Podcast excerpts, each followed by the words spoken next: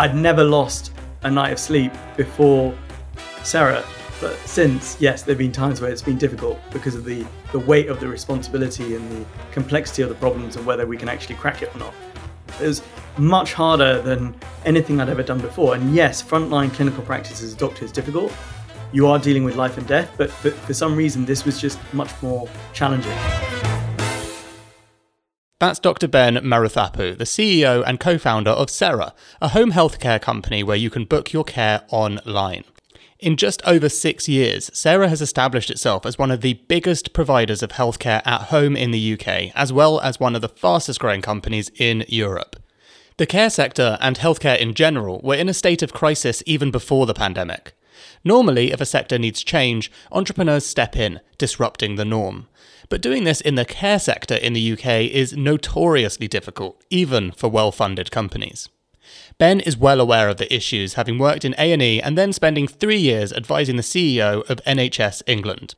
What's impressive about Ben and his approach to Cera is that he's not just jumping on the hot medtech trends, and that's allowed him to avoid the implosion in healthcare that has seen once lauded startups fall. That takes a lot of resilience and conviction. He is the first person from British healthcare to ever be included in Forbes' thirty under thirty. Cera currently makes almost fifty thousand visits a day to people's homes in the U K. That's the equivalent capacity of around fifty hospitals. After launching in twenty sixteen, they've raised over four hundred million dollars and are generating over two hundred fifty million pounds of annualised revenue. They've scaled, expanding to Germany, where they're growing over one hundred percent year on year. What is it like to scale at that speed with no experience ever managing anyone before? Ben had to learn some key lessons fast, and he is brutally honest about the toll it's taken on him. This is Secret Leaders from Kindling Media. I'm your host, Dan Murray-Serta. Before Ben had any real idea of what he wanted to do or be, something happened to him that played a key role in his decision to become a doctor. My father passed away when I was twelve, uh, and that was a really difficult experience. Um, he had a heart attack. It was pretty out of the blue. And then I remember coming home one day and my sister told me that we had to go to a hospital and that my mum was already there. And uh, I remember seeing my father in the hospital bed and, um, you know, he was unconscious. And so uh, I didn't actually get a chance to speak to him after that. We uh, spoke that morning um, before I went to school. Um, but it was it was a difficult experience. And I think um, my mother having to take the reins of the full family, me also needing to grow up a bit faster than I would have had to otherwise. It was a, it was a challenging experience. I think ultimately it's made me more resilient. Uh, it's it's strengthened my character, but yeah, it was definitely difficult. You used the word resilience, and I think it's an interesting one because I uh, I also had my father pass away in my early twenties, so you know I was uh, still formative years, but you know you can't compare that to a twelve-year-old, absolutely. In a very odd way, it's the worst thing that's ever happened to me. And in a very odd way, it was also the, you know, my biggest growth opportunities came from it. And I do find it really interesting, right? Because you wouldn't ever encourage someone to go through the experience of a loved one dying, obviously, as a growth opportunity. But I really related to you when you said that about resilience, right? And, you know, if there's ever a crossover for the need of resilience, it's working within the N H S and being an entrepreneur. I mean, that's basically the two, probably two, two of the top ten anyway, most intense opportunities and career choices to need resilience. So what was it about the experience that you think made you more resilient? Yeah, I think so.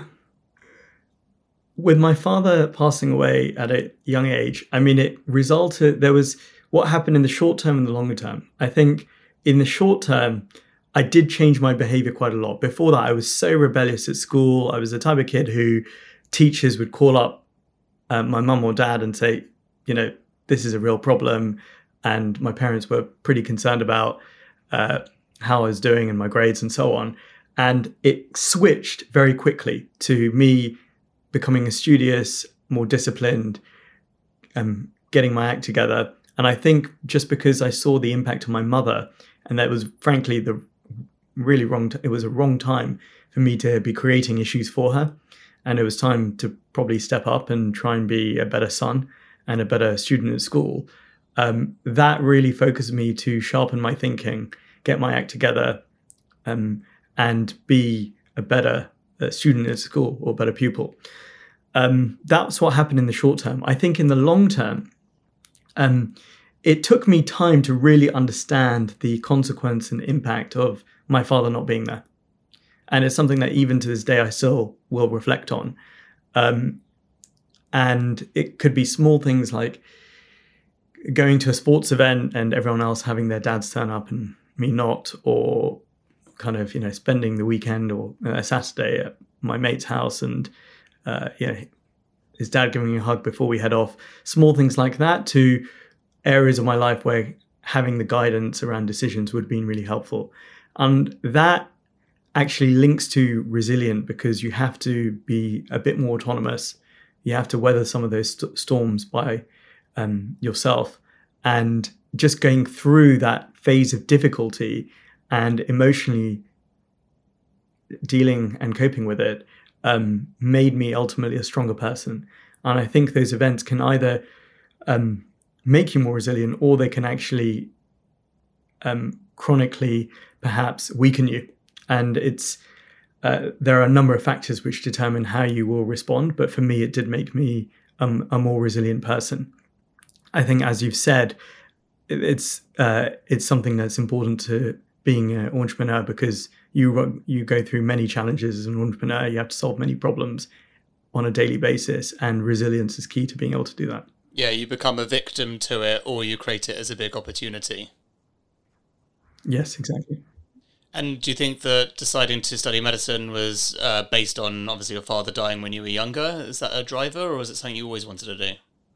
It, that was definitely a driver. I think seeing the influence that people in uh, hospitals and in the N H S have at the most intimate, vulnerable moments of our life, and how that can either go, they can put you at ease during the most troubling of times and make you feel assured that you'll be able to get through it, which is which was my experience, all the way on the opposite end where actually sometimes healthcare isn't great.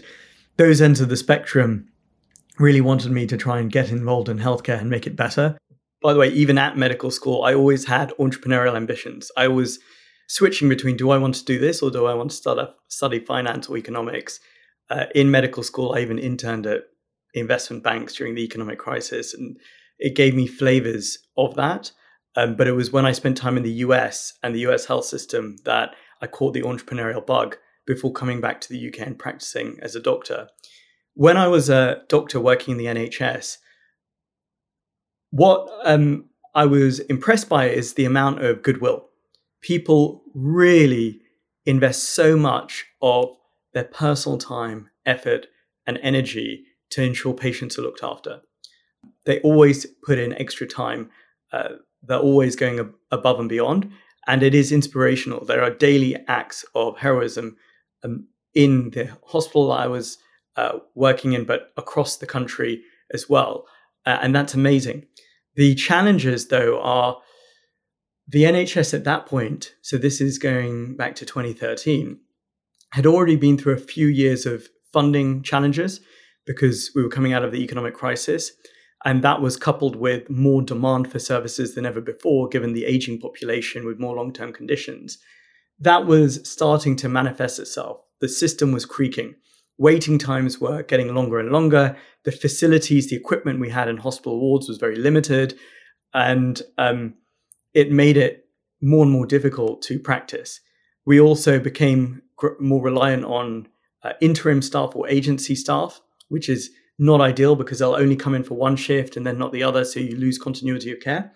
Um, and this also started to erode the culture. So I felt that a lot of my colleagues would find time to uh, and would be complaining or having negative views on their working environment and what it was like to practice, which is a real shame because you get these highly talented people, very motivated, working extremely hard, but that gets chipped away over time because of their working environment. Uh, so that was um, it was it was difficult to see that, um, if I'm honest. And a number of people who I studied with at medical school since have left to do other things. Some are co- in completely different sectors. Even myself, I don't practice anymore. I, I'm still focused on healthcare, but I don't practice as a doctor. Um, I think I then moved from practicing to policy, where I had a national role advising the C E O of the N H S, Simon Stevens, and focusing on innovation technology. That gave me a completely different lens. Because I was a junior doctor, I'd never managed a single person. I'd never worked in a large organization before. Um, I was a bit of a bull in a china shop who didn't really know what I was doing, but I was given this chance to uh, spend some time influencing how policy was done in certain national decisions. And it was amazing to see there's just a completely different set of skills to operate in that environment. Medicine is very one-on-one. You look after the patient in front of you. Sometimes you're, you're working in teams for sure, but there's no real team building uh, exercise or training you go through.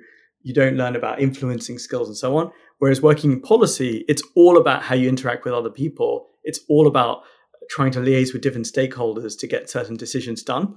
And being able to learn from Simon, who is the C E O, who has phenomenal managerial and political skills, um, opened up a completely new part of my own skill set uh, and my own experiences that definitely helped me subsequently as I became an entrepreneur.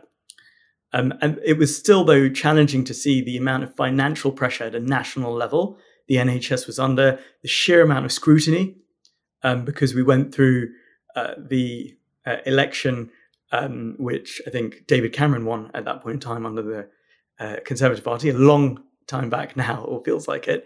Um, but the amount of the political influence on the N H S was also very potent, I could see, and trying to decouple that from what is the best thing for patients. How do we focus on improving outcomes within a limited wallet size? Um, it's it, that's a difficult exercise and a difficult line to walk, I think. It's an unusual path to go from, you know, being junior doctor, et cetera, to advising the C E O of the N H S. How did that happen? So there was a um, a fellowship opportunity that Simon posted uh, within his first couple of months of taking the role, because he wanted people from the front line to spend time with him and to give him that in, insight. I think the challenge, one of the challenges with the N H S, is there's so many layers between the patient and the C E O of the hospital, let alone the C E O of the N H S. And so getting some of that more gritty experience and insight from what's going on allows you to solve problems more effectively and to make sure that your views are much better grounded. And so I applied for that and then received or, or was um, given a place on, on that. I was one of two people, two doctors, to receive it. And it was a, yeah, it was a life-changing experience because it massively accelerated my understanding of technology and its impact on the N H S, because we had so many different organizations or knocking on our door, Google, Apple, I B M, um, hundreds if not thousands of startups from across the world wanting to try and deploy their technologies in the N H S to benefit patients. And they'd normally come to our office to say, how do I do this? Or what type of partnership can I forge? And so uh, it was super valuable for understanding, one, what technologies are out there, two, which technologies actually make a difference for patients. Interestingly, there are over three hundred thousand apps on the um, App Store focused on health and wellness, but only a fraction of them really get adopted because only a fraction of them really make a difference. And then finally, which of these technologies actually get reimbursed? I think it's one thing to have really disruptive technology, but in healthcare, the challenging part is linking that technology to a business model. In almost every other industry, that link is much tighter. If you're setting up an e-commerce company or a fintech company, you can understand, okay, customers who are using my product are probably going to pay for it. In healthcare, it's not like that, because the person who's receiving the product, which is the patient usually, is not paying for it in this health system or many others. And they're different from the person who is administering the product, which could be a doctor or a nurse, who are different from the policymakers who are involved in figuring out how it gets paid for, and who are in turn different to the people regulating that product. And so that's one of the reasons why healthcare has been the slowest, or one of the slowest sectors to adopt technology, because you have all these stakeholders and aligning them is really challenging. Um, if you look at the iPhone or most smartphones, the person who's probably designing the latest product, I bet uses that phone almost every day as well. They'll be the type of person who would buy that phone. Um, and that means that they can more easily say, okay, well, actually, if I were using this product, I'd want it to be like this. and this would make me want to buy it much more, the, the circle for decision making is tighter, so you can move faster and you can disrupt and innovate more quickly. Here, it's more fragmented, which undoubtedly means it moves slower. And that's one of the reasons healthcare is in the position it's in when it comes to technology adoption. COVID actually, I might say, created the opposite effect. It forced the entire health system to radically change within a period of weeks, because if it didn't, um, it would have catastrophic effects for patients in the country and other countries as well. So suddenly the doors had to open for aligning these different stakeholders, for rolling out technologies that allowed patients to be looked after in their home, to have COVID be tracked, to have COVID tests be deployed to their home. All of that had to happen at record pace. And it was a complete gear change, which created that alignment and allowed technology now to be far more in use in that the N H S and other health systems than we saw three years ago.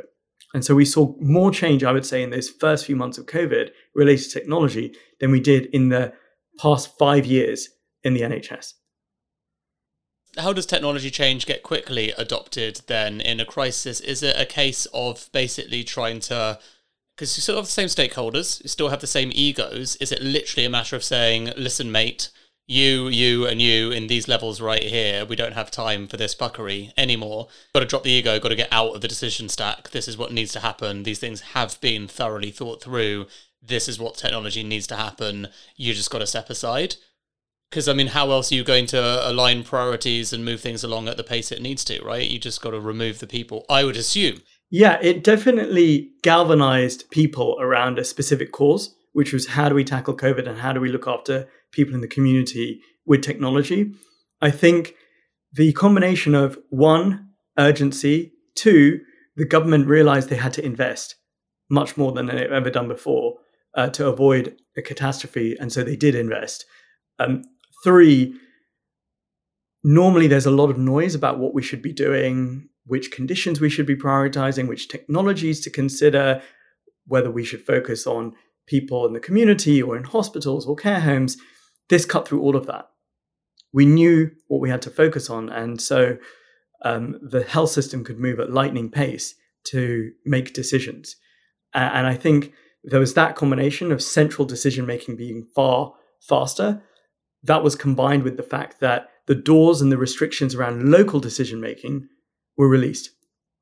Local decision-makers in N H S hospitals or G P practices or elsewhere could now make much more flexible decisions around funding, around what they choose to do, around the technologies they adopt, whereas previously they'd have to get through so much more red tape to get something approved. Uh, that combination at a national and local level was what allowed far more radical adoption of technology. And uh, COVID, you know, of course, had many negative and adverse consequences on our country and beyond, but there are learnings from it which we do need to try and keep, such as how do we disrupt and innovate at pace so that we can benefit people, as opposed to regressing back to where we were in twenty nineteen, which is a much slower health system that frankly sometimes is a turnoff to many entrepreneurs and larger technology companies as well.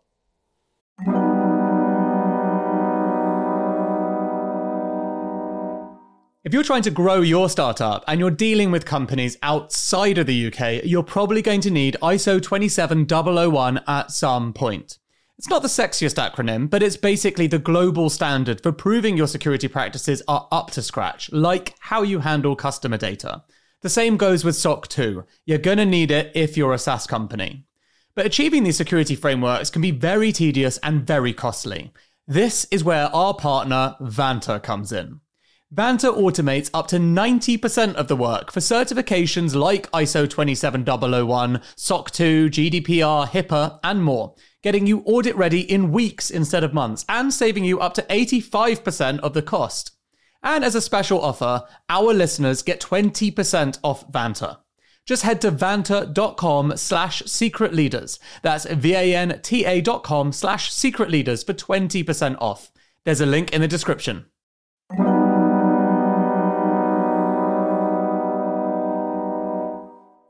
Look, you know I'm fascinated by A I, but until the machines take over, there's only one thing that's going to determine your company's fortunes: people.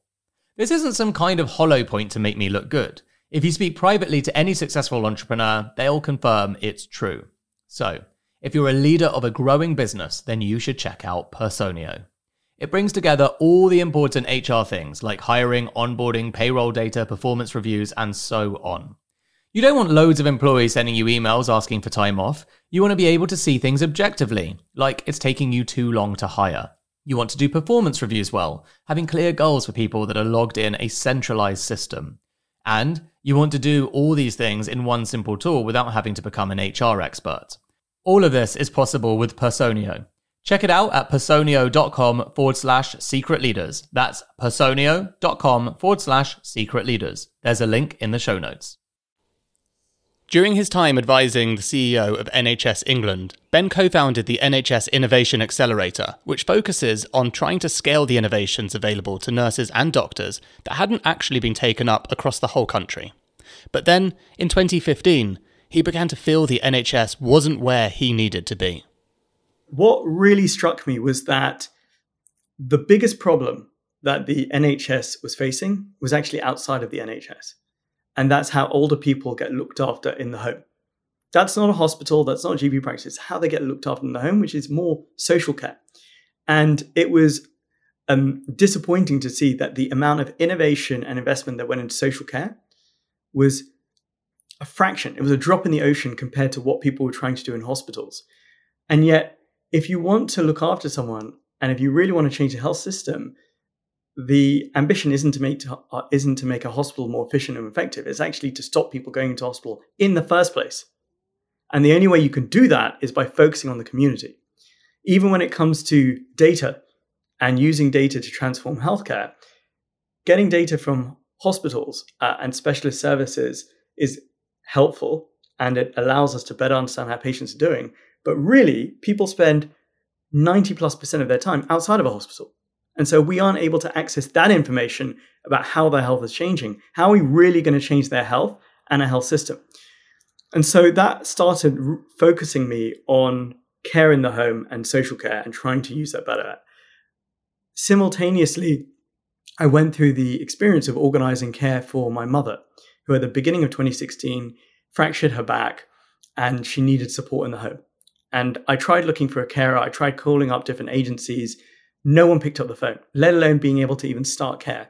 And so in the end, my sister, um, aunt and I ended up caring for my mum ourselves. And we went on a rota. So even though I was working in the evenings and weekends and in the mornings, I would go and look after my mum, which was challenging, right? To try and juggle that and balance it, it wasn't easy. And I was hoping that there'd be just more support after someone is discharged from hospital to look after them, especially when it's someone who's almost seventy years old and is frail and has had a fracture. And then when I looked more closely at some of these home care businesses, because almost all of home care is delivered by small companies, um, the people in them were very well intentioned. They wanted to go above and beyond for the people they were looking after, but they were limited by the tools of their organization. And what do I mean by that? So sometimes people say, oh, look at the N H S and its hospitals. They've got pen and paper notes. Can you believe that? Um, for medical records. Some of the companies I saw, they don't even have filing cabinets. So their pen and paper notes are in bin bags. That's how they're co- collecting and holding patient information, right? So imagine if you're someone trying to figure out which carer should visit which patient on that morning, you've got to go through the bin bags and look at the notes to figure out who the most appropriate person is. It's a mess. You can't run an organization like that. Every morning, some of the people in these companies who are organizing the operations will write a list on the whiteboard of all their patients and then a list of all the carers that they had available. And they'd physically draw lines to connect them to see who needs to visit whom. So backwards. Um, some of these companies, they didn't even use the internet to manage their care. So the N H S, yes, it's backwards when it comes to technology, but social care is about twenty years behind the N H S. It's completely Stone Age. And so when I saw that through my personal experience, I thought better has to be possible. Just by taking technologies used in other parts of our lives, um, be it from how we manage our bank account to how we book our train tickets, just simple technologies, transferring it to the sector must be able to improve quality, must be able to improve the efficiency with which people are able to do their day-to-day jobs. and therefore their own satisfaction and well-being. And that was really the thinking behind Cera. I saw some of the almost neglect of the social care sector through my role in the N H S Innovation Accelerator. And then I also saw the need firsthand through the experience I went through with my mother. And then I decided to co-found Sarah. We launched six years ago. We're now doing uh, almost two hundred fifty million pounds of annualized revenues. We've also shown that we can use data to predict hospitalizations before they occur and reduce hospitalization rates by over fifty percent. So really keeping people well at home and taking pressures off the N H S. Amazing. It's it's interesting because there's, there's quite a few companies that have tried to work in this sector. Um, I've come across like a handful over the last few years, and it's rare to find one that has quite as much traction as you guys. You know, we were talking before the interview, actually. I'd love, I'd love you to share this because it's something you've just shared there, which is um, we've got data to show that we're stopping people needing to be hospitalised. Tell me why that's important. I think ever since we started Cera, I always wanted to use data to predict if people are becoming unwell at home, intervene early and keep them well there as opposed to going to hospital. And the biggest reason for this was actually my experience of working in A and E and as a junior doctor. And there used to be this gentleman who would come into hospital and to A and E every three weeks, typically with a urine infection.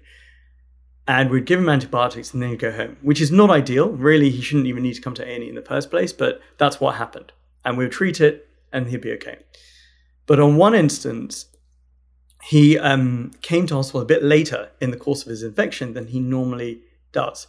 And Um, it was too late. We gave him the strongest antibiotics we had, uh, I V, and um, despite all of our efforts, he passed away tragically.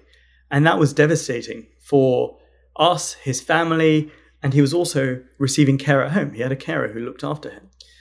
And the worst part about it was if that was picked up just a day or two earlier in the home, the antibiotics could have saved his life. He could still be alive today. And something like a urine infection, it's it's got pretty predictable outcomes. The symptoms tend to be very common uh, and similar to, uh, from patient to patient. And the treatment also is quite um, clearly outlined. So by just equipping a carer better and making sure that they're able to spot these patterns and then do something about it, like get antibiotics from a pharmacist, that is the difference between spending five pounds on antibiotics, keeping that person healthy at home, versus that person becoming unconscious, needing an ambulance, going to A and E, and probably having a one in five chance of, of dying. It's really life and death, not to mention being astronomically expensive for the health system. And so from the very beginning of Cera, I really wanted us to focus on keeping people well at home. And all of these conditions cropping up every day up and down the country where just small tweaks in how someone's doing can keep them well at home. I wanted us to focus on tackling that head on. And how common a scenario is something like what you've just described? So over half of attendances in A and E actually are um, avoidable, just to be clear. So everything we hear about in the newspapers about waiting lists, people having to queue out the door, uh, up and down the country, over half of those people could have been treated at home or in a G P practices. They wouldn't need, need to be there. And that's massive. That is make or break for the health system. If we actually treated all the cases that could be treated in the community and in people's homes at home, we would save billions for the N H S. We'd eliminate so many of our waiting lists. We'd make our hospitals much more functional than they are now. But that isn't happening. And so we see some of the challenges uh, that are on the news almost daily. And how is something like this funded? Because one of the things that you mention is, you know, we'd say billions for the N H S, but obviously, you know, this is also like personal care at home. So is this more like if you can afford a service like Cera, then what you're actually doing is technically the right thing, right? Which is you're taking the burden off the N H S because you are able to afford this at home and therefore it is an important thing. Whereas previously, obviously, the default is, well, I'll just go on the N H S and I'll do it that way anyway. And I'm asking for a personal point of view as well. My mum is currently recovering from um, a surgery. She has a carer at home. Interestingly, though, her previous experience had been more what you were describing, which is when she needed to care a different person every day, a different person every time, which is, you know, obviously I'm lucky enough to not have personally needed one, but having spoken to my mum through that experience, that's a very frustrating experience because you feel like you're always starting again every single day, like explaining what's wrong, why it's wrong, and you expect more from them, but you also forget because you're short-tempered and not feeling well. Um, but you also forget, obviously, that they're a human being and they don't have this information, like, turning up, right? They're just on a revolving door themselves every day. So, yeah, it was a very meandering way of asking, you know, how, how like, who does pay for Sarah? Like, how does the model actually work? So ninety-six percent or so of our revenues are from contracts that we have with the N H S or local government. So in the U K, about two-thirds of all care is funded by the state, either through the N H S or local government. And it's funded through contracts that last several years. And you bid on the contract, you win it, and then you deliver the care services on their behalf. Uh, and almost all of those services are delivered by small businesses, mum and pop shops. They're very small. That's why technology can help, because you can achieve more scale and benefits come from that. Um, but that will typically pay us for the amount of care that we deliver. It won't pay us for um, preventing hospitalizations. We don't get any additional explicit payment for that. However, the fact that we're able to deliver much better outcomes than other players at scale means that our win rate for contracts is really high. Uh, we almost always win contracts when we bid on them, and our renewal rate is one hundred percent. So once we keep get these contracts, we keep them. And sometimes we're able to charge just a bit more than other providers for that additional service of keeping people well at home for longer.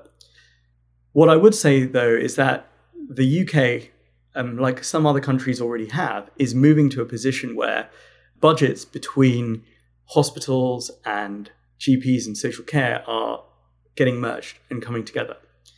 And the reason for that is it incentivizes people to look after and provide healthcare in a lower cost setting, which undoubtedly is the hope. It also means that you can create incentives such as if someone is uh, kept at home and a hospitalization is avoided, maybe there's a bonus payment that's due to the provider that it was able to achieve that. Because it's very expensive if someone goes to hospitals. And right now, hospitals sometimes even get fined if someone gets readmitted within a certain period of time. And so that incentive scheme is already actually up and running in certain parts of the U S, Singapore, Spain, and I think the U K in due course will head in that direction because it will encourage us to reduce the cost of care, make it more sustainable, and crucially, help people be looked after in the community, which is where they want to be, rather than going to a hospital unnecessarily. So, four hundred million dollars or so in funding, is that right? About ten thousand employees across Europe and the U K, and all in about six years. What the fuck is that like? That sounds like, honestly, if you weren't doing something good for the world, that sounds like an absolute nightmare that most sane people wouldn't actually want to experience, um, even if it sounds good. Because you haven't just gone from doctor to C E O, you've actually gone from doctor to founder and C E O of, like you say, the most successful company in its whole category across Europe, which is lovely and all, but you seem very well measured and like you've still got your shit together somehow, despite doing all of that at such crazy growth. So how have you held it all together? What's it actually been like? Yeah, I'm not sure my wife would agree with you, but that's a different story. No, she she she told us in advance. Thanks, Dan. Um, I think, what's it like? So yeah, I mean, before I started Cera, I'd never worked in a company. And even when I started and we were raising our seed round, people would say, what's the gross margin of the business? I didn't even know what gross margin and EBITDA margin was, right? I had to learn financial terminology, how to raise money. I'd never hired a person in my life. I'd never managed a person in my life either. So it was a really steep learning curve. And it was tough, right? I mean, I've been, during this journey at Cera, being pushed outside of my comfort zone continuously.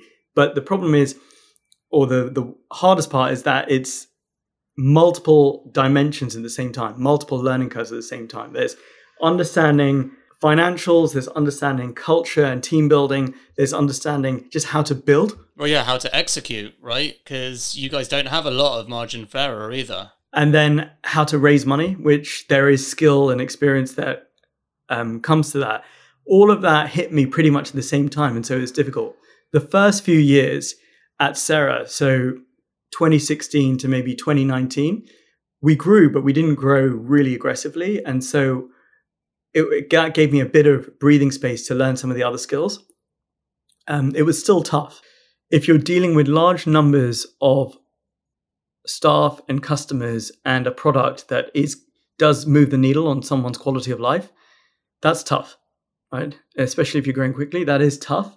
And the fact that you're dealing with problems on almost daily basis that you've got to solve, solve, solve, and you're always outside of your comfort zone if the company's growing rapidly, I would say that that's really challenging. Um, yes, being a doctor is difficult, but in most instances, people are well supported. So worse comes to worse. If you have a difficult situation as a junior doctor, you can go to your supervising colleague or the consultant, and they will provide you with a degree of support. When that support's not there, it's a different situation. It's much tougher, but most of the cases it is there. And so you can find a way through it. After twenty nineteen, that's when we grew really fast. So we grew almost one hundred x in two and a half years. And that was just a different type of challenge to the stuff that I'd have to deal with. That was growing pains, building a culture with remote working as well, because it was during COVID, um, setting up processes, uh, using technology, but not just our products, but even our back office systems, understanding which systems to use, making it stronger, learning from mistakes, because we scaled so fast um, and we built a great team, a number of whom were my close friends. Um, but not everyone can scale with the company at that rate. So their roles had to change. And some people didn't stay, or some people had to leave. That um, that also was really difficult. And emotionally it was difficult because you're fighting in the trenches with these people who are so close to you, right? You spend more time with them than you do almost with anyone else in your life. And for one reason or another, it's it's got to change. That's tough. And there's there's the other challenges, which are more kind of thinking through stuff. But emotionally, that was one of the most difficult things that I think I had to go through. What toll did that take on you? Like, you know, it, I've almost like you're alluding to having to let go of people who either were friends already or became friends. I think every entrepreneur listening, if you've hired well in the past and then things have changed because things have gone super well in the business or badly, everyone can relate to this. I'm hearing you and I'm relating to it strongly, right? I've had to let go of people that I I admire, I adore, I want to go for a drink in the pub with, but I always imagine they don't want to ever fucking go with uh, for me ever again after I've had to let them go. It's it's it's hard, right? So what? How did you find that whole experience for the first time? Because I guess it's not like something you'll have experienced in the N H S at all. Yeah, it's uh, it's incredibly difficult. I think Uh, the first couple of times was really challenging, and it took me months to actually move past it and to stop having to think about it regularly because they were really close to me. And, um, but then I also, something that you don't ever get taught in the N H S actually is just how to work well with other people. At medical school, a lot of book work and then a lot of clinical training around how to do procedures or how to examine a patient or to do a history. But there isn't a single point where they say, this is how a team functions really well. You're working in a team, whether it's in an operating theatre or on the wards, and you should talk about norming, storming, or um, ways of working or roles and responsibilities so that you're more effective as a team. It just doesn't happen. It's a complete blind spot. And so then when I was in Cera, the first couple of years, um, unfortunately, you know, that lack of experience did rub off on the organization. And I was just going with kind of my with my instinct or whatever I thought at that point in time was the right thing to do. You mentioned the word blind spot earlier. Every entrepreneur will experience blind spots. And actually, you know, your rate of learning and growth often comes from, firstly, the, uh, I would say, humility to understand that you have blind spots in the first place, and then the speed at which you want them exposed so that you can be aware of them, so that you can work on them. What are some of the most obvious blind spots that you've been uh, made aware of in either your style or your just understanding of how to execute well over the last couple of years? I think that I'm pretty impatient and I need to be more patient. I think some founders in general are, but it's you've got to be really careful with that trait because it can ruffle a lot of feathers in a way that isn't great for um, being able to manage and lead people effectively. I think another blind spot has been in the early stages of the company, I was super hands-on, right? I did I, everything from kind of figuring out the office space and cleaning the office to uh, the latest processes and the, and the copy for the website through to how we're building our product. I was everywhere because we were so small and you had to be. But as the company grows and you bring more and more seasoned leaders who want the autonomy and the space, giving them that space has been something I've had to very actively learn. Um, I think the fact that I'm impatient and I like to execute quickly and I want to be hands-on and lean into some of the challenges doesn't necessarily complement leading a large or scale-up with many people and seasoned leaders who want to be able to make their own decisions. There's that quote from Steve Jobs, which is if you, I think, well, I won't remember the quote or re- recite it specifically, but if you've got great people, you should really leave them to it. H- hire smart people and get out of the way. Exactly.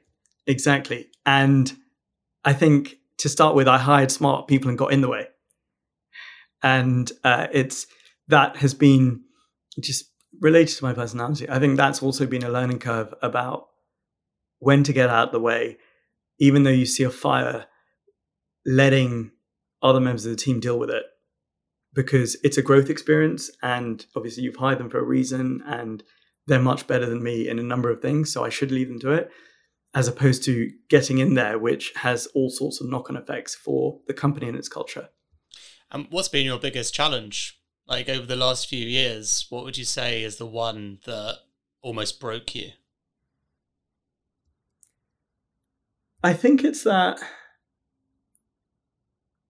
Sarah is Sarah has several parts to it, right? It's not a dating app where we get a bunch of engineers in a room and product managers and we can launch something and it's pretty good to go. Here it's care recruitment, training, logistics, regulatory compliance, contracts, acquiring companies, marketing, branding, product, data science development. There's so many parts of the company that you have to bring together in a synchronous way for the model to execute. And if you don't synchronize it, if we're not recruiting enough carers, that has a negative consequence on the business. If we aren't strong enough with our financial processes, maybe it means people don't get paid on time, which they get really pissed off about.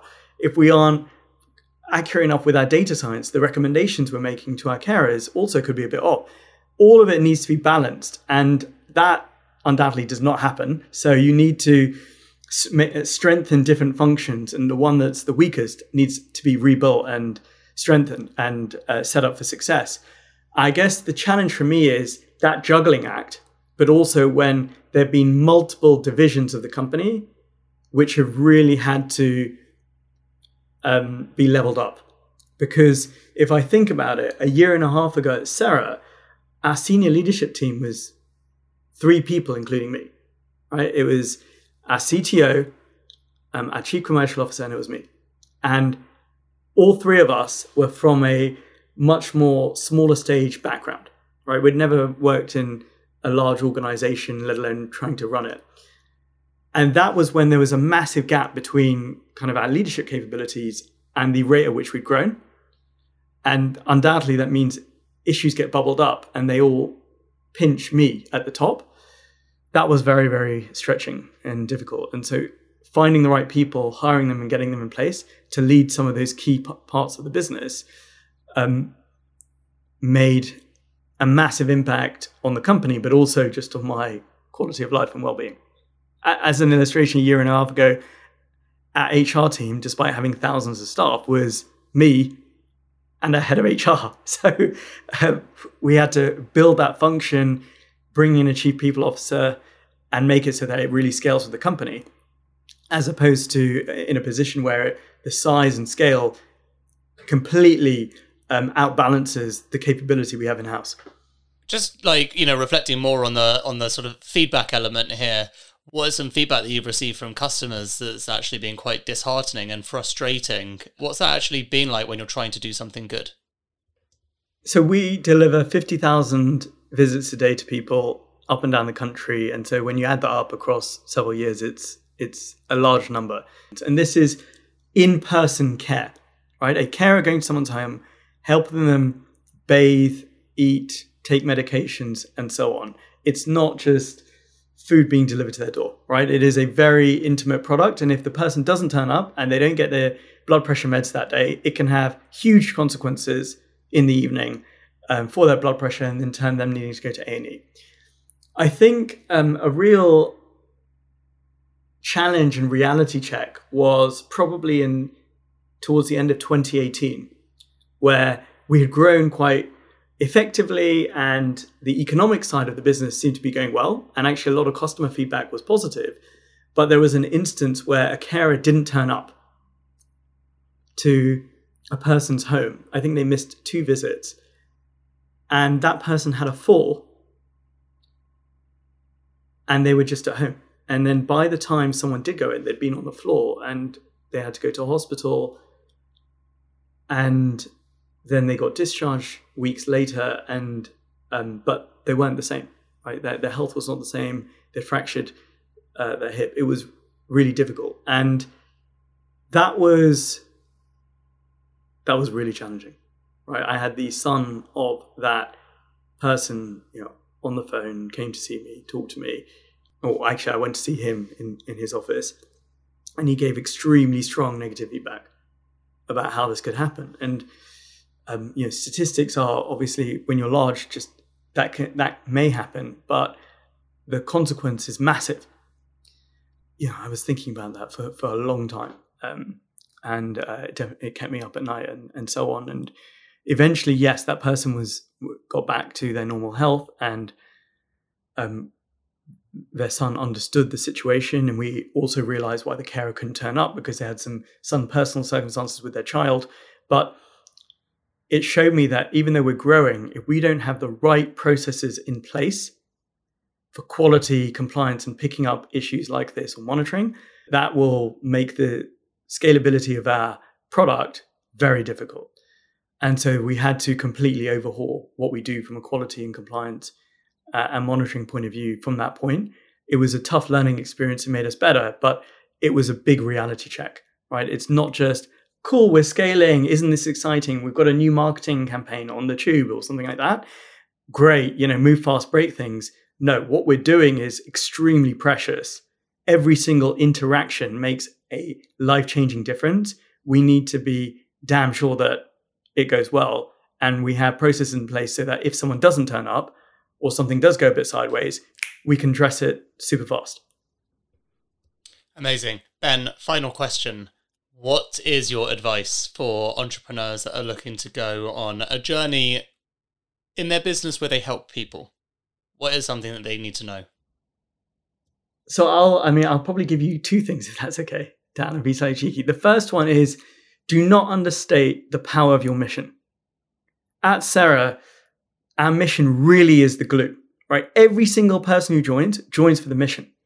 Right? It doesn't matter what the job is, how capable they are, what they've done in the past. I mean, our C F O previously worked at an e-commerce company, and before that was group finance director at Just Eat. And what he said yesterday, because we had a group call where we were celebrating some of the positive stories of the care that we delivered, was, you know, my last company, we were just delivering goods to people's homes. And before that, it was food. This is completely different. When you hear these stories, even though it's tough and it's a really tough sector, and it's winter, and there's been COVID, and there are strikes in the N H S. Despite all that, you recognize how amazing the work is that we do, and it's so fulfilling and motivating. And I wouldn't understate that, yes, it's great to build a prop tech company or fintech company, but the difference of being able to impact someone's life and impact society in a positive way is huge. And if you can get that win-win between having a successful company and making an impact, that's like gold dust, I would say, for attracting talent, supporting it, and creating a culture that's glued together, because you've always got that North Star. It doesn't matter how challenging it is, the storms you're going to have to surf, you have that North Star to look forward to, to solve for, to optimize for. The company and what you do is much bigger than yourself. It's almost like a movement, and never underestimate how powerful that is. The other completely piece of advice that I'd give to a founder who's building a company like Sarah, or even completely different, is follow data and not hype. And the reason I say that is when I set up and co-founded Cera, the hype then was telemedicine, right? Build a telemedicine company. Loads of them are taking off. Loads of them are getting funding. Now, though, it's a real challenge because as a form of technology, it's, it's commoditized. And what's stopping a G P practice from using Skype to video call their patients? Nothing, right? So those companies are in a completely different place and it's really tough and there isn't a clear business model. Whereas all the data showed me, as we talked about earlier, that the challenge, the area that's been neglected is social care. It's people being looked after at home. It's older people who can't even use technology, who use more healthcare than anyone else, that we need to support. That's what all the data showed me. And since, ever since, it's paid off on that thesis. And the decisions we've made, as opposed to going with the hype and the latest fad or phase, has been, okay, what is the data showing us? Use that as our, as our decision-making tool rather than the noise we're hearing in the background. Doctor Ben Maruthapu, C E O and co-founder of Cera. One of the many things that struck me in that interview was Ben's commitment to his customers.